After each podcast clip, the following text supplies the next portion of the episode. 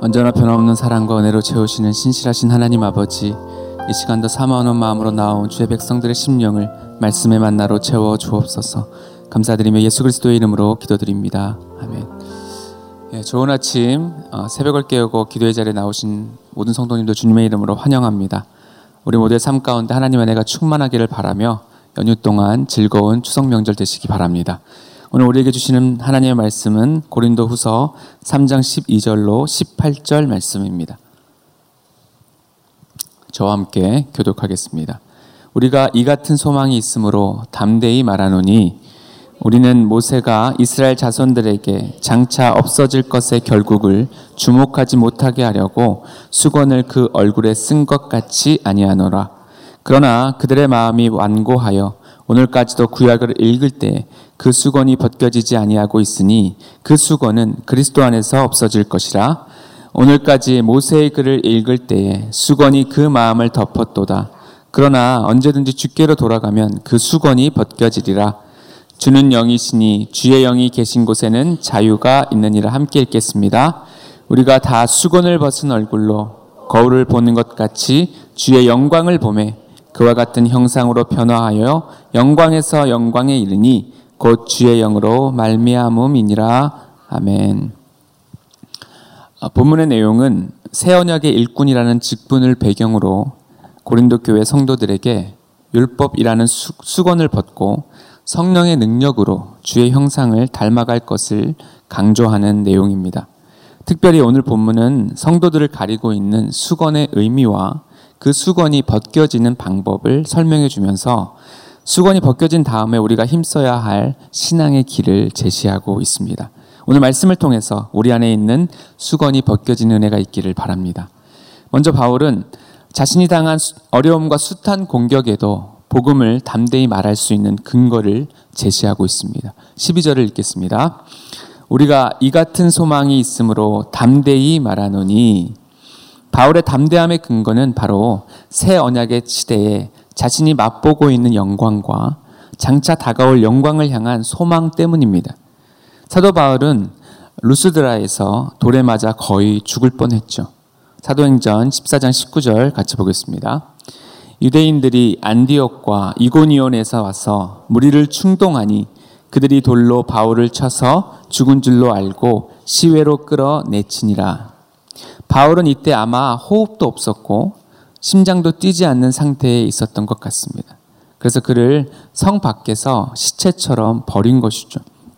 하지만 바울은 기적적으로 다시 살아나서 변함없이 복음을 전하러 갔습니다.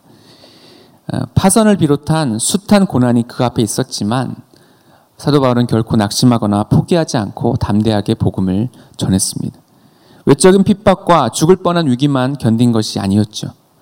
자신의 사도성을 공격하고 또 자신을 음해하는 환경 속에서도 사랑의 훈계와 눈물의 기도라는 전공법으로 사도 바울은 위기를 정면 돌파한 것입니다. 그 정, 면 돌파하는 담대함은 어디서 비롯되었다고 합니까?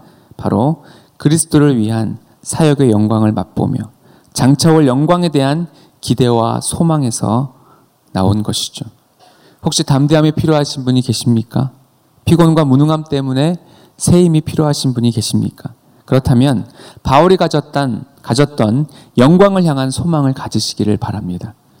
없어지고 사그라질 환경과 인간에, 인간에 대한 거짓된 희망이 아니라 변함없고 지속적인 예수 그리스도께서 주시는 영원한 소망을 붙드시는 저와 여러분 되시기를 바랍니다. 이어진 13절에서 바울은 자신을 포함한 새 언약의 일꾼들이 담대하게 사역했던 것과는 대조적으로 모세는 대부분의 사역을 수건 혹은 짙은 베일로 피부를 가린 채 사역했다는 것이죠. 출애굽기 34장에 보면 모세가 시내산에 올라가서 40일 동안 하나님과 교제했다는 내용이 나옵니다. 이스라엘 민족이 금송아지 우상을 만들고 우상 숭배하는 것에 격분해서 처음에 주신 십계명의 두 돌판이 깨어졌기 때문에 이번에는 두 번째로 동일한 그 내용을 주시기 위함이었습니다. 모세가 시내산에서 내려오니까 그때 모세의 얼굴이 빛이 났다고 하죠. 아론과 백성들은 금송아지 우상을 섬긴 죄로 인해서 광채나는 모세의 얼굴을 더욱 두려워했기 때문에 모세가 하나님의 말씀을 백성에게 전할 때와 성막에서 하나님의 하나님을 대면할 때 외에는 자신의 얼굴을 수건으로 가렸다고 성경은 말합니다. 이 장면에 대해 바울은 더 깊은 뜻이 있다고 말해주고 있어요. 13절을 읽어볼까요? 우리는 모세가 이스라엘 자손들에게 장차 없어질 것의 결국을 주목하지 못하게 하려고 수건을 그 얼굴에 쓴 것 같이 아니하노라. 13절에서 모세가 수건을 썼던 이유가 뭐라고 합니까? 모세의 얼굴 광채는 일시적인 빛이기 때문입니다. 모세가 얼굴에 광채가 났는데 모세가 죽을 때까지 얼굴에 광채가 난 게 아니죠. 그때는 빛이 났지만 그 빛이 흐려지고 결국에는 사그라지게 될 그런 빛이라는 것이죠. 단순히 백성들이 모세의 광채를 두려워했고 눈이 부셨기 때문이 아니라 이스라엘 백성이 모세의 얼굴을 얼굴에 나타난 일시적인 영광에 집착하지 않도록 하기 위해서 모세가 수건을 가린 것이다라고 말하고 있습니다. 다시 말해서 모세에게 나타난 현상적인 것에 집착하는 것이 아니라 그 너머에 있는 모세를 통해 이스라엘 백성에게 율법을 수단으로 궁극적인 하나님의 영광을 알게 하기 위함이었습니다. 율법은 하나님을 목적으로 어, 바라보게 하는 수단이었던 것이죠. 율법은 인간이 온전히 지킬 수 없기 때문에 죄를 깨닫게 하고 또 죄를 해결할 수 있는 길을 찾게 하는 역할을 합니다. 그래서 율법은 때로는 우리에게 절망을 안겨주는데 그 절망으로 인하여 서 유일한 구세주 대신 예수 그리스도에게 나오게 되는 것이죠. 모세의 수건 때문에 이스라엘 백성들은 모세 얼굴의 광채를 보지 못했지만 예수 그리스도께서 율법을 완성하신 이후에는 수건과 베일을 벗고 영광을 보게 된다는 것입니다. 모세 당시의 이스라엘 백성들만이 아니라 바울 당시의 유대인들도 율법의 의미를 이해하지 못했습니다. 14절로 15절을 읽겠습니다. 그러나 그들의 마음이 완고하여 오늘까지도 구약을 읽을 때 그 수건이 벗겨지지 아니하고 있으니 그 수건은 그리스도 안에서 없어질 것이라. 오늘까지 모세의 글을 읽을 때에 수건이 그 마음을 덮었도다. 여기서 말하는 그들이 바로 유대인들입니다.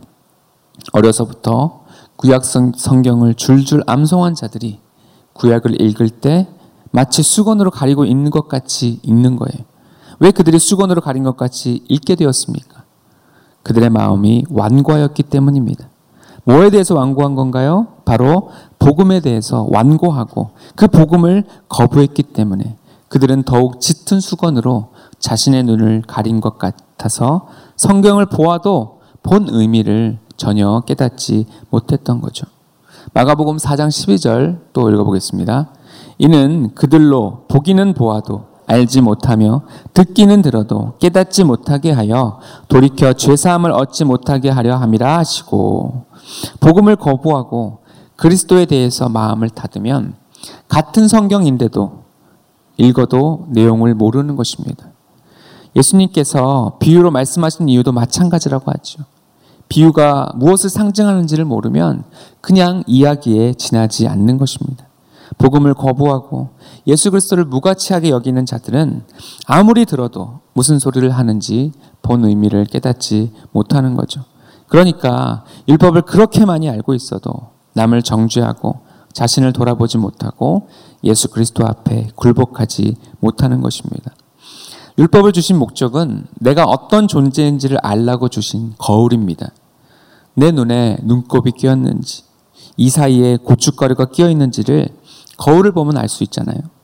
내 힘과 능력으로는 율법을 온전히 지킬 수 없어서 나는 하나님의 공의의 심판의 대상이 된다라는 그 절망을 인식하게 하려고 하나님께서 율법을 주신 것이죠.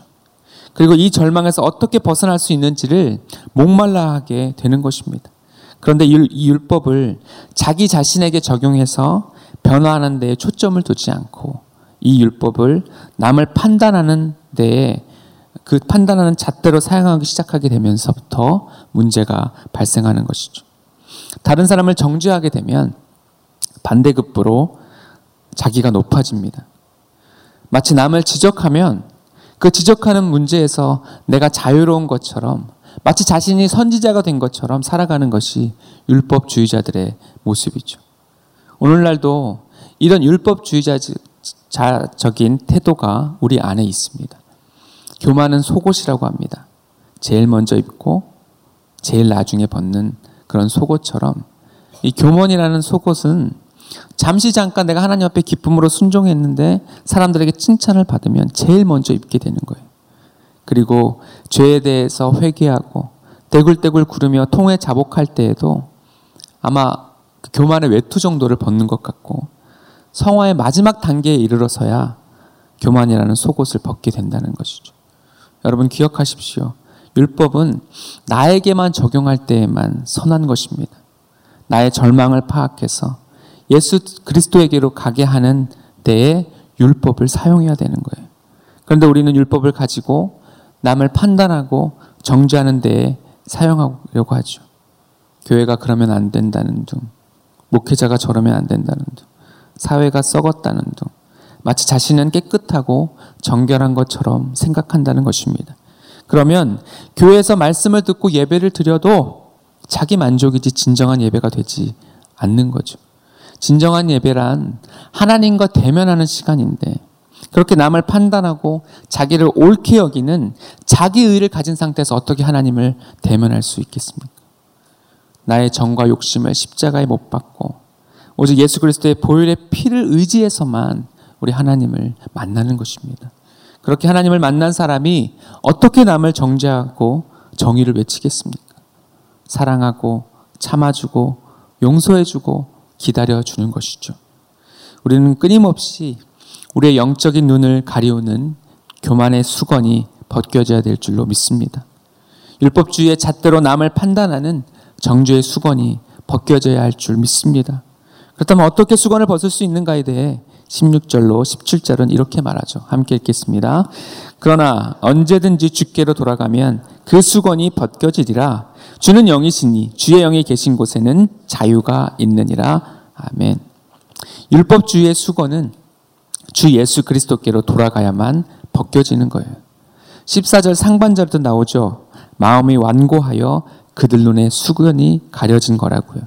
이 완고함은 그리스도에 대한 거절을 야기하게 되고 그리스도에 대한 거절이 그들의 눈을 가리게 한 것입니다. 이 수건이 벗어지는 길은 그리스도께로 가는 거예요. 그리스도를 받아들일 때 자신의 마음의 완고함도 벗어지게 되는 것입니다. 왜 그 수건이 벗겨져야 됩니까? 수건을 쓰고 신앙생활하는 것은 우리를 속박하는 것이기 때문에 그렇습니다.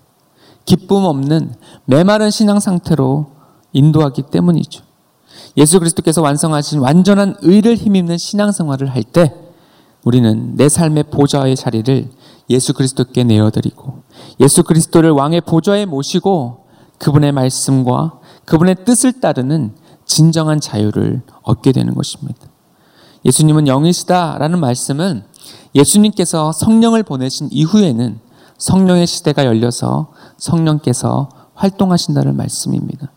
성령님께서 우리로 하여금 그리스도께 집중하게 하고 그리스도의 말씀을 따라 살게 하기에 우리는 자유하게 되는 것이죠. 기차가 레일 위에 위로 달릴 때 자유를 누리고 바닷물 속에서 물고기가 헤엄칠 때 자유를 누리는 것처럼 탈선했던 기차 같은 우리를 예수 그리스도의 의의 레일 위로 올려주시고 무트로 나와 헐떡여 죽을 수 있는 우리를 다시 예수 그리스도의 은혜의 바닷속으로 보내셔서 참된 자유를 누리게 하시는 것입니다. 오직 우리 주 예수 그리스도께로 돌아가고 그 그분께 더 가까이 감으로써 그분의 임재 앞에 나아가 하나님이 주시는 참된 자유를 경험하는 저와 여러분 되시기를 바랍니다. 예수 그리스도의 복음을 받아들이고 매일의 삶 속에서 예수 그리스도의 십자가 은혜 안에 들어가면 우리는 성령께서 주시는 자유함을 누리죠. 우리에게 하나님께서 자유함을 주신 이유가 있습니다. 바로 자유의지를 새롭게 하시기 위함이죠. 에덴 동산에서 아담과 하와는 죄를 지을 수도 죄를 짓지 않을 수도 있었습니다. 하지만 선악과를 따먹으로 따먹음으로 말미암아 아담 이후로 태어나는 모든 인류는 죄를 짓지 않을 수 없는 죄인이 된 것이죠. 우리가 천국에 갔을 때 우리 모두는 죄를 지을 수 없는 의인이 될 것입니다. 우리의 모든 자유의지를 하나님의 영광을 드러내고 그 영광을 찬양하는 데쓸 것이기 때문이죠.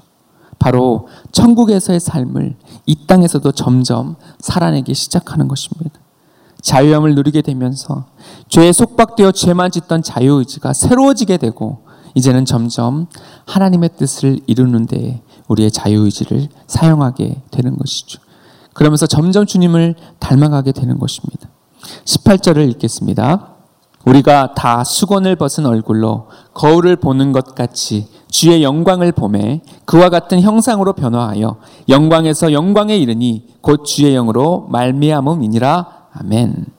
예수 그리스도 안에서 누리는 자유함으로 우리는 영적인 눈을 가리는 안대를 벗게 됩니다. 안대를 착용하면 눈을 떠도 보이는 것이 없지 않습니까? 또한 우리가 예수 그리스도를 본다는 것은 마치 거울을 보는 것 같다는 거예요. 아, 개혁 개정 성경에는 거울을 본다고 했는데 거울에 해당되는 헬라어를 유리로도 번역할 수가 있습니다. 또 어떤 번역들은 어, 아예 언급을 하지 않는 경우도 있는데 어, 유리를 유리로 번역하는 것을 취하고 싶습니다. 그러면 수건 혹은 안대로 가려진 우리의 눈이 이제는 예수 그리스도를 만남으로 말미암아 이 땅에서 유리를 통과해서 보는 것 같다는 거죠. 자동차 안에서 자동차 유리로 밖을 보는 데는 아무 지장이 없는 것처럼 어, 그만큼 눈이 가려졌던 것이 어, 그 자동차 안에서 밖을 보는 것 같은 유리를 통과해서 보는 것 같은 것을 통해서 이제는 클리어하게 보게 되었다라는 것을 말해주고 있는 것이죠. 그러나 우리가 천국에서는 그 유리마저도 걷어진 직접적으로 영광의 실체 대신 예수 그리스도를 만나게 된다는 것을 아마도 이 비유를 통해서 말씀하신 것 같습니다. 18절 중간절을 보시면 우리가 주의 영광을 볼 때 어떤 일이 벌어진다고 합니까? 그와 같은 형상, 즉 예수 그리스도의 형상으로 변화된다고 합니다. 다시 말해 예수 그리스도를 닮아가게 된다는 것이죠. 그것이 내가 영광을 접하고 이제는 영광을 담아 진정한 영광을 향해 나아가게 되는 것입니다. 그런데 이 모든 것을 누가 하신 것인가? 바로 주의 영, 즉 성령으로 말미암았다고 말합니다.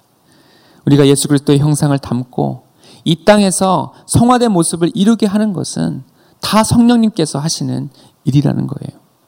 율법에서는 인간이 해야 되지 않습니까? 말씀을 지켜야만 하고 그렇지 않으면 그에 상응하는 벌을 받게 되는 거죠. 하지만 예수 그리스도의 십자가가 율법의 모든 요구를 이루신 것입니다. 내가 지키거나 발버둥하지 않아도 이미 십자가에서 다 모든 의를 이루신 것이죠. 승부가 결정 났다는 이야기입니다. 율법을 지키는 것이 의무가 아니라 이제는 기쁨이요 또 능력이 되게 되는 것이죠. 율법을 지킬 때에도 성령께 우리는 자유의지를 일탁하게 되는 것이죠. 그러면 성령께서 내 삶의 운전대를 잡으시고 친히 이끌어 주신다는 것입니다. 그렇게 하루하루 순종하다 보면 그리스도의 형상을 닮아가게 되는 것이죠. 세상 사람과 전혀 구분이 안 되는 어떤 사람이 그렇게 주님을 닮아가고 성령과 동행하게 되면서 10년, 20년이 흐른 뒤에 어떤 사람을 만약에 만나게 된다면 그는 그가 완전히 다른 사람으로 바뀌게 된 것을 체험하게 될 것입니다. 어떠한 악인과 또 죄인으로 살던 사람도 성령님께서 함께 하시면 완전, 완전히 다른 사람이 될 수 있다는 것입니다. 율법주의자로 사는 인생과 십자가를 만나 변화되어 사는 사람을 보여주는 대표적인 작품이 레미제라블이라고 생각합니다. 자베르 경감과 장발장이죠. 복음을 만나지 못한 인간들은 자베르 경감의 신념대로 삽니다. 자베르 경감의 신념이 뭡니까? 사람은 결코 변화되지 않는다는 거예요. 장발장이 도둑질하던 인간인데 재벌은 강아지 못 준다고 어떻게든 그를 정의의 이름으로 심판하고 싶어 하는 것입니다. 마치 율법주의자들은 자신은 안 돌아보고 남을 향해 율법의 잣대를 드리는 것과 비슷합니다. 장발장이 진정한 용서를 경험하고 변화된 것을 눈으로 보지만 그래서 변화된 삶을 살고 있지만 자베르에게는 장발장의 모습이 가식으로밖에는 보이지 않습니다. 마지막 장면에서 작은 도시의 시장이면서 프랑스 혁명군이 된 장발장에게 자베르가 포로가 되죠. 상황이 역전된 것입니다. 장발장이 자베르를 죽일 수도 있는 위치에서 자기를 그토록 미워하고 정죄하고 의심한 자베를 죽이지 않고 풀어주죠. 풀어주면서 이런 말을 합니다. 나는 너를 미워하지 않는다. 이 말에 자베르가 충격을 받습니다. 이제까지는 자베르는 평생 뭘 믿고 살았습니까? 사람은 변화되지 않는다고 생각했죠. 그런데 장발장의 변화를 자기가 체험하잖아요. 또 세상에 필요한 것은 정의와 심판만이 필요하다고 생각했는데 장발장이 원수인 자기에게 정의와 심판을 행하지 않고 용서하고 자비를 베풀며 사랑을 실천하는 것입니다. 그러면 자벨은 어떻게 행동해야 되나요? 내가 생각한 것이 틀렸구나. 내 신념을 바꿔야지. 하면서 새 삶을 살면 얼마나 좋겠습니까? 그런데 자베르는 이런 말을 남기며 세느강에 몸을 던져 자살하죠. 이제는 자신이 없어. 내 원칙과 소신이 틀렸단 말인가? 아니, 아니, 나는 틀리지 않았어. 나는 너 같은 놈에게 영혼을 구원받고 싶지 않아. 이사 601, 아니, 장발장. 나 자베르는 당당히 최후를 맞겠다. 말씀을 정리하겠습니다. 율법으로 사는 수건으로 가려워진 신앙생활하는 사람들의 모습이 바리새인의 모습이고 바로 자베르 경감의 모습입니다. 우리는 이런 율법에 매여서 남을 정죄하는 자들이 아니라 변화의 가능성을 열어두고 그래서 그 변화를 위해 기도하며 성령께서 우리의 삶을 그리스도를 닮아가는 삶으로 인도해 주시도록 내어 맡겨야 할 줄로 믿습니다. 이것이 바로 바울이 가진 담대함의 근거였습니다. 우리의 모든 변화와 열매와 축복이 성령으로 말미암는다고 고백하는 것이 또한 우리의 신앙인 줄로 믿습니다. 오직 그리스도만 높이고 드러내는 아름다운 삶이 이번 명절 기간 내에 더욱 빛나기를 간절히 바랍니다. 기도하겠습니다. 사랑과 은혜가 풍성하신 좋으신 하나님 아버지 사도 바울이 숱한 어려움에도 담대하게 복음을 전할 수 있었던 것은 영광의 소망을 붙들 때 부어지는 담대함 때문이었습니다. 우리에게도 이러한 담대함이 부어지도록 예수 그리스도의 영광을 그 소망을 붙들게 하여 주시옵소서. 율법, 율법주의자만큼은 아니더라도 우리도 율법을 자신에게 적용하지 못하고 남에게 적용하곤 하는 그런 교만의 속옷을 입고 있음을 고백합니다. 이 모든 수건이 벗겨지는 은혜는 예수 그리스도의 십자가로 달려갈 때에만 벗겨지는 줄로 믿습니다. 예수 그리스도의 십자가 앞으로 매일 달려가 성령께서 주시는 자유함을 누리게 하여 주시옵소서. 성령께서 새롭게 하신 자유의지를 가지고 주의 영광을 드러는데 쓰임 받기를 원합니다. 늘 영광스러운 주님과 대면하여 예수 그리스도를 닮아가게 하여 주옵소서. 우리의 모든 변화와 열매와 축복은 그 어떤 것도 내 힘으로 한 것이 아니라 오직 성령으로 말미암았음을 늘 고백하는 겸손한 주의 자녀들이 되게 하여 주시옵소서. 감사드리며 우리 구주 예수 그리스도의 이름으로 기도드립니다. 아멘.